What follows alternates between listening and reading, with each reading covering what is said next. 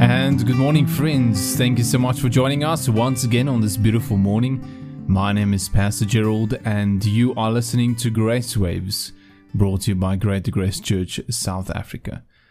Our friends, I want to read for you a portion of Scripture, and I want you to listen carefully as the Apostle Paul describes the things that he has gone through.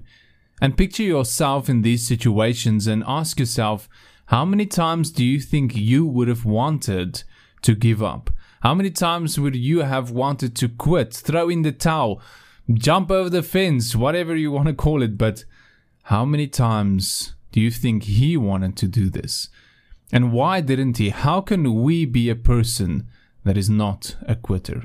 In Second Corinthians eleven, verse twenty-three to thirty-three, we will read this portion of Scripture first. And it's, the Bible says, "Are they ministers of Christ?" And this is Paul speaking. "I speak as a fool. I am more, in laborers more abundant, in stripes above measures, in prisons more frequently, in deaths often.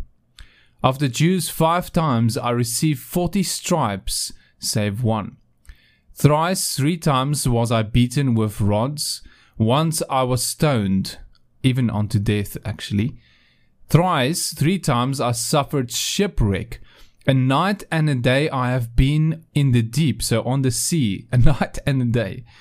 "In journeyings often, in perils of waters, in perils of robbers, in perils of my own countrymen, in perils of the he- by the heathen, in perils in the city, in perils in the wilderness, in perils in the sea, in perils amongst false brethren, in weariness and painfulness, in watchings often, in hunger and th- thirst, thirst, in fastings often, in cold and nakedness.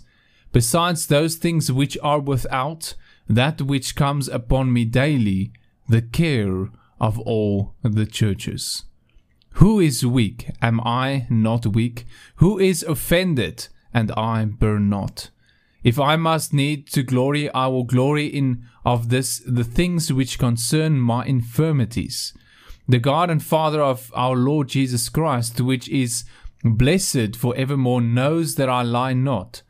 In Damascus, the governor under Aretas, the king, kept the city of, Damas- of Damascus with a garrison, desiring to apprehend me. And through a window in a basket I was let down by the wall and escaped his hand."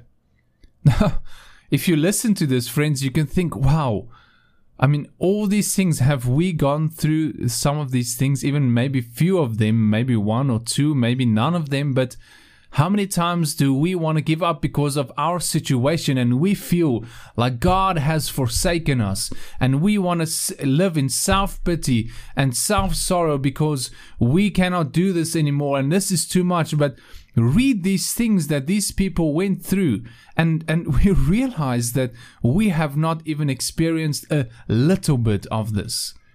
And yet this one man, he says that all these things daily happens to me, no matter where I go, on the sea, in the wilderness, in the city, in the church, everywhere there is trouble.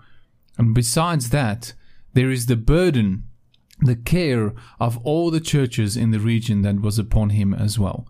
So much that even once he had to escape a city through a window in a basket. In Second Corinthians chapter twelve, verse seven to ten, he continues and he says, "And lest I should be exalted above measure through the abundance of revelations, there was given to me, excuse me, there was given to me a thorn in the flesh, a messenger of Satan to buffet me, lest I should be exalted above measure, measure, as if all these things were not enough. God allowed him to have a thorn in his flesh." And he says in verse eight, "For this thing I besought the Lord three times, that it might depart from me. And he said unto me, My grace is sufficient for thee, for my strength is made perfect in weakness. Most gladly, therefore, I will rather glory in my infirmities, that the power of Christ may rest upon me. Therefore, I take pleasure in infirmities, in reproaches, in necessities, in persecutions, in distress, in distresses, for Christ's sake. For when I am weak, then I am strong. Now this might seem a bit strange, friends, but Paul did not see these things as a reason for him to quit, but rather he saw them as a reason to continue. He said that I will glory, I will take pleasure in these infirmities, in these things that happen in my life, understanding that when I am made weak, and listen to that, when I am made weak, when I am weak because God makes me weak, then I am strong. How is this possible? How can we have this kind of attitude every day that we can turn our weaknesses into our victories? You see, friends, the reason why we want to quit is because we make it about ourselves. Think about a situation where you want to quit or where you have quitted maybe. It's more likely than not that you want to quit or you left or you quit because of yourself. And we say things like, I can, I can't stand this any longer. I can't continue to do this. I have been offended. I am tired. I am frustrated. I have tried everything. I have prayed. I have asked God. I have pleaded with Him. I have asked people. I have tried this and I've tried that and I am exhausted and I just cannot continue any longer. And these people, I cannot stand them anymore. You see, friends, there is only one way to overcome this problem. And the reason why we want to quit is the big I in our lives. And the only way to overcome, overcome self and to continue when we want to give up is through the cross. In Matthew chapter twenty-six, verse thirty-six to thirty-nine, I'll read this portion to, to you. And this is a place where Jesus himself wanted to give up. And then it says, Then Jesus come. Then comes Jesus with them unto a place called Gethsemane, and said unto his disciples, Sit you here, while I go and pray over there. And he took with him Peter and two, the two sons of Zebedee, and began to be sorrowful and very heavy. And he said unto them, My soul is exceeding sorrowful, even unto death. Tarry you here, and watch with me. And he went a little further and fell on his face and praying said, O my Father, if it be possible, let this cup pass from me. You see, friends, Jesus was heavy with the sorrow and with oppression from the demonic atmosphere that was pressing on his mind so much that he was sweating blood. He wanted to give up. If there was any way that he could get out of this, he said, God, let it be. But then the key to his victory and the key to our victory lies in the very next words that he says. Without taking a second breath, without taking a pause, he goes from, let this cup pass from me. And then he says, nevertheless, not as I will, but as you will. Friends, this is the one phrase that will bring victory to our lives in every situation where we want to quit. Thy will be done. The cross is the place where we surrender our lives unto God. The cross is the place where we move from the I to the thy, where we surrender our own desires and our own weaknesses. And the cross is where we receive strength to continue even under the pressure. Because here our focus shifts from myself onto God. Nevertheless is the moment of surrender.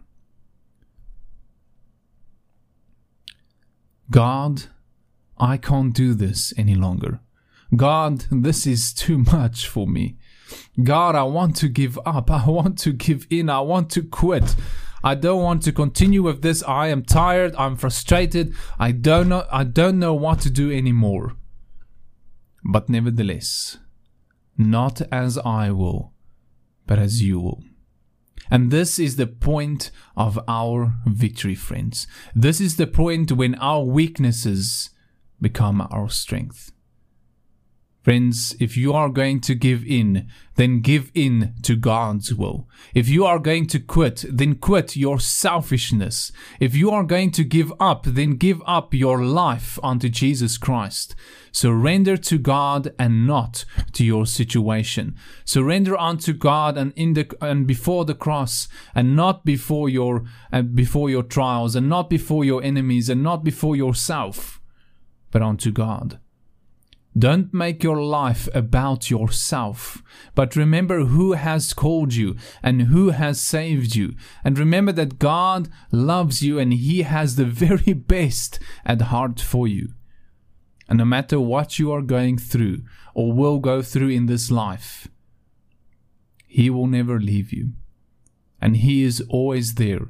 And He always has a plan for your life. And He is always busy working in your life. Just surrender unto Him. Friends, thank you so much for listening today, friends. May you have a wonderful day, and may our cry be from today on forevermore: God, nevertheless, not my will, but your will be done. God bless you, friends.